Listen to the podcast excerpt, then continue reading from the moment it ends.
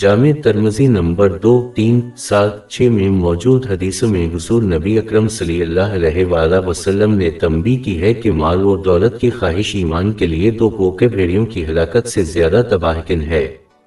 بھیڑوں کے ریور پر آزاد کرو۔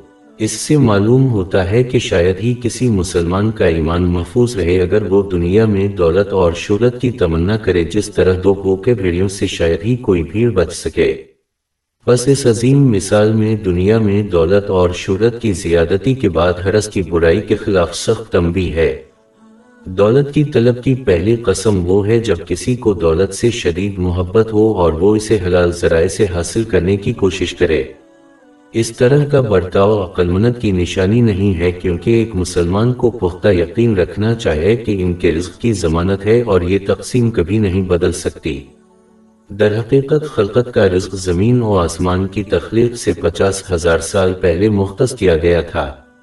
اس کی تصدیق صحیح مسلم نمبر چھ ہزار سات سو اڑتالیس میں موجود ایک حدیث سے ہوتی ہے۔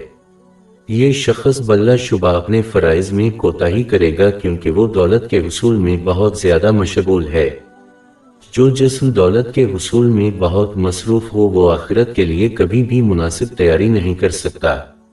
در حقیقت یہ شخص دولت کے حصول کے لیے اتنی محنت کرے گا کہ اسے اس سے لطف ندوز ہونے کا موقع بھی نہیں ملے گا۔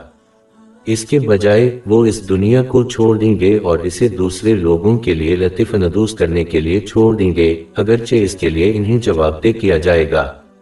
یہ شخص حلال طریقے سے دولت حاصل کر سکتا ہے، لیکن پھر بھی اسے ذہنی سکون نہیں ملے گا، کیونکہ وہ جتنا بھی حاصل کر لے، وہ صرف اور کی خواہش کرے گا۔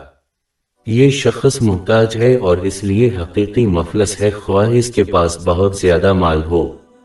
ایک ہی خواہش جو فائدہ مند ہے، وہ ہے حقیقی دولت جمع کرنے کی خواہش یعنی اعمال صالحہ تاکہ کسی کی واپسی کے دن کی تیاری ہو۔